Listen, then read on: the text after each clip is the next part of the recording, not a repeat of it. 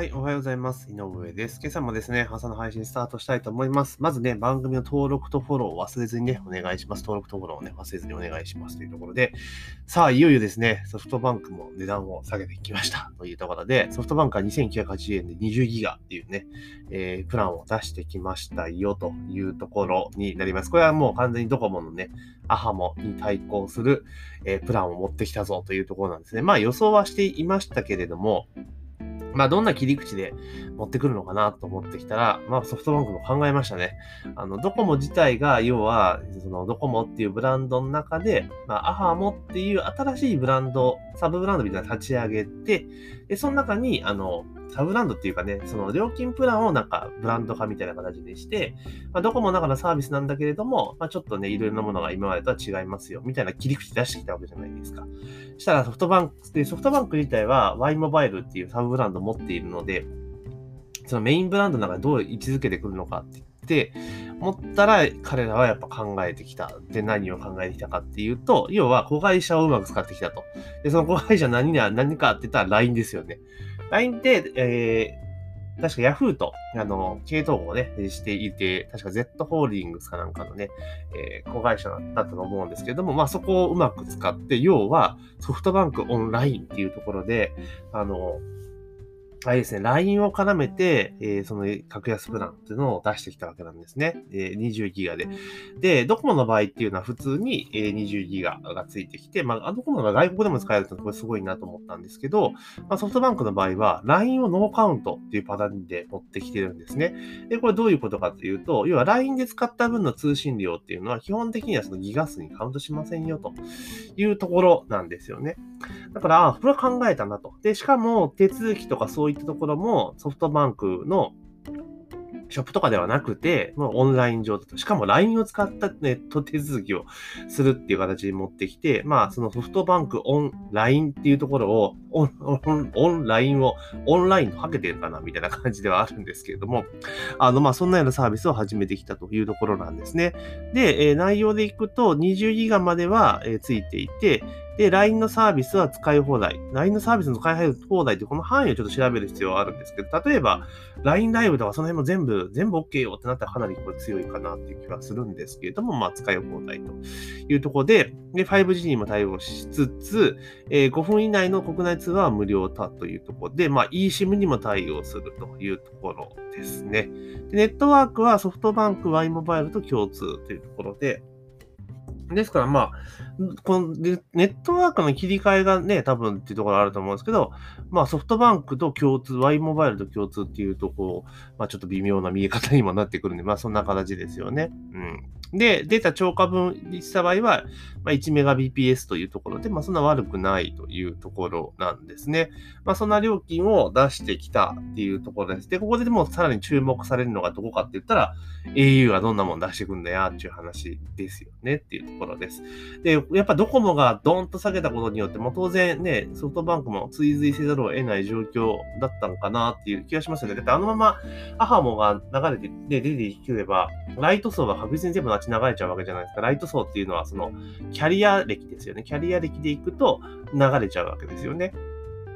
あの、しかも単身で使っている層はどう考えてもそうですよね。で、しかも、例えば、その、あれじゃないですか、データ専用プランとかで使っている人とかもいるわけじゃないですか。だから、スマホとえデータ回線っていうの2つね、あタブレットとかその Wi-Fi 付きのね、え、タブレットとか端末使ってる人もいるわけですよね。そういった人とかにも、あの、取り込め、取られてしまう可能性がすごくあるわけじゃないですか。だから、まあ、そう考えると、まあね、ソフトバンクはこれ出さざるを得なかったのかなっていうところです。で、じゃあどうそのまままんまね、えー、同じようなの出しても仕方がないから、だともうだって2番煎じになっちゃうから、なんかもう勝ち目ないじゃないですか。だから、LINE っていうものを持ってきて、え、なるほどなと、え、そうしましたかというところですね。で、結局今 LINE って MVNO ですよね。えー、LINE モバイルっていうやつをやっているわけじゃないですか。それをなんか今後ソフトバンクの100%子会社にすると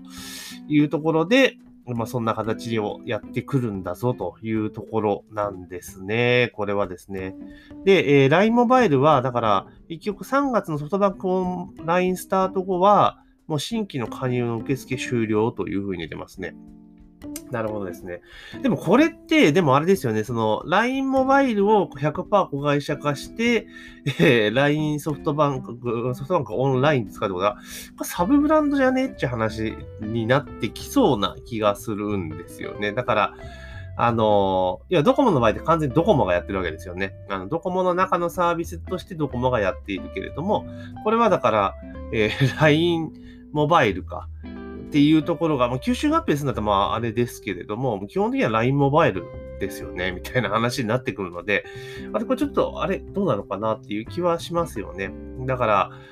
ソフトバンクに100%子会社化、多分、例えばするとなると、これ運用は多分 LINE オンラインがやる、LINE モバイルがやるってことですよね。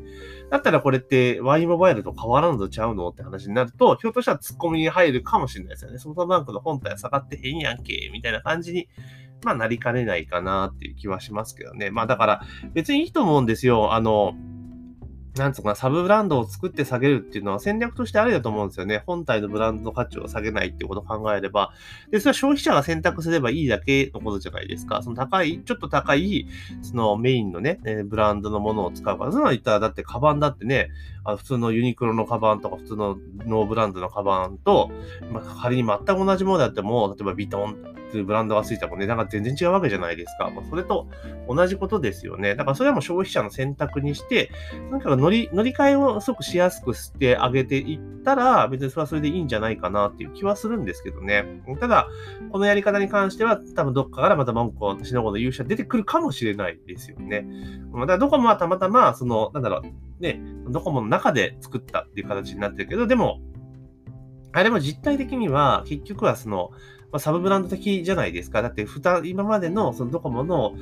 あのサービスインフラですよね。それは使えないわけですよね。で、かつ、えー、あれですよね。その、それまでの、なんかいろんな割引プランとか、えっと、継続利用年数とか全部ノーカウントになっちゃうわけじゃないですか。例えば、私今ドコモを、でも二十数年使ってますけれども、これでアハモに塗り替えたら、その二十数年っていうのがゼロになるんですよね。また1からカウントになっちゃうんですよ。そうなってくると、もう、やっぱもういちいち変えるのいや、どこめんどくせえとかなるわけじゃないですか。で、しかも、あの、これで、アハモにしても、LINE オンモバイル、ソフトバンクオンラインに関しても、基本的にはその単身向けのサービスですよね。単身者とか若者向けのサービスかなというふうに見てるんですよね。やっぱ家族で使っているとなると、どう考えても通常のね、サービスの方で割引プランを使った方が多分安くなるわけですよね。うん。例えば、私の場合っていうのは、ま、家族で使ってるので、スマホの回線では4回線契約してるわけですよね。それに、あの、自宅の光ファイバーのね、ドコモ光とか引いてるわけですよ。ってなると、もう単純に1回線あたり、あれなんですよね。プランうんぬん関係なくて、2000円値引きになるわけですよ。2000円ね。うん。だから、家で行ったら4回線だから、ね、8000円安くなるわけですよね。うん、8000円安くなるわけなんですよ。ですから、そうなってくると、例えば、ドコモの、あの、今度、で、始まります。4月から始まります。メインプランの確か、ギガホプレミアムかな。あと、まあ、60ギガで、えー、確か、定価が6600何ぼだったものが、それが4600円ぐらいまで下がるわけですよね。4600円ぐらいまで下がるというところなんですよ。で、そうなってくると、4600円で、まあ、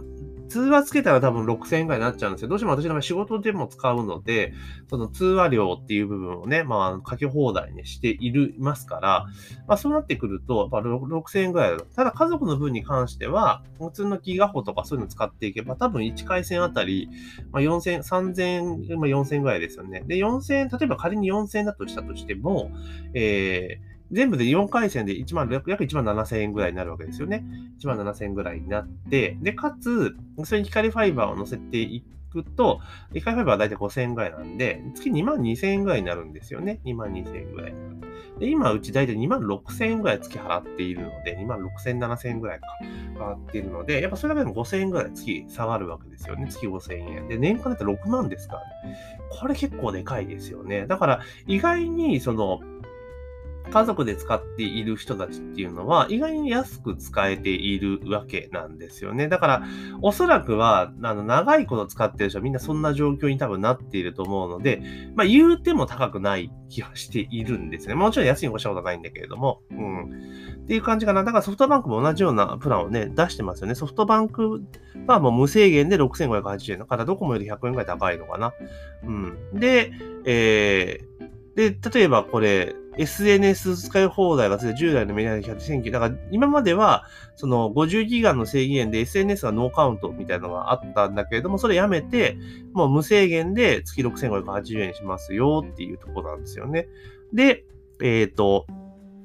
あとは、なんかいろんなもの、えー、1900円値下げか。今までのやつと1900円値下げになってくるというところですよね。だからこんな形で、まあどんどんどんどん、えー、安くはなってきているというところですよね。まあだからあとは au がどう下げてくるのかっていうところに、まあ、かかってくるのかなというところですよね。まあでもこれで、例えば、まあ私ドコモのまだプレミアム60ギガのやつに変えますけど、これでどう、どうしていいかっていうと、あのメリットかっていうと、テザリング使えるから、出先であの、パソコンも使えるわけですよね。Wi-Fi ないところとか、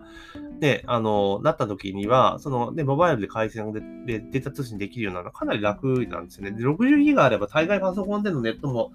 ね、そのしょっちゅう出先でやって仕事してるわけではないので、全然間に合うと思いますので、まあ、ぜひね、こう、すごく、大容量で使えるようになってきたのはいいことだなというふうに思ってます。まあ、ただソフトバンクはね、だから3ブランド体制で行くんだぞ、みたいなイメージになってくるので、まあ、そうなってくると Y モバイルとのね、住み分けどうなんだやろうな、みたいなところは、まああるかなというところですよね。だから結局はその、あれですよね、MVO、あの、LINE モバイルをもう子会社化して、そのサブブランドにしますよっていうところで、ちょっとね、逃げるのかなというところですよ。でも安くなりましたよね。Y モバイルもだから結局10ギガで2980円ね、20ギガで3780円だから、まあ結構別にね、安くはなっているかなというところです。だから今後もますます多分スマートフォンの料金というのは高く、安くはなってくるけれども、まあただ、端末はね、やっぱ高価化しているので、まあ、そこら辺がね、まあ、あの、あれですよね。あの、一回買ったら買い替えサイクルっていうのは多分長くなってしまうな仕方がないのかなと。だから一部の、その、だから iPhone マニアみたいな人たちが、毎年 iPhone 買うとかぐらいで、まあ、通常のユーザーは本当はね、一つの端末のなんかサイクルを大体、今まで基本、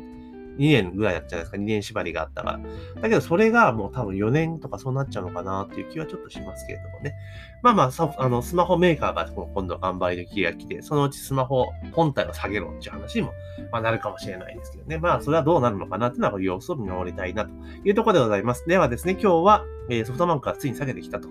いうところで、結局3ブランド体制になったぞと。で、も LINE を絡めてうまくやったなっていうところが、えー、思いましたので、まあ、そのことについてお話をさせていただきました。ぜひね、番組の登録とフォローをね、忘れずにお願いいたしますというところで、えー、本日の朝の配信は以上とさせていただきます。今日も一日頑張っていきましょうょう。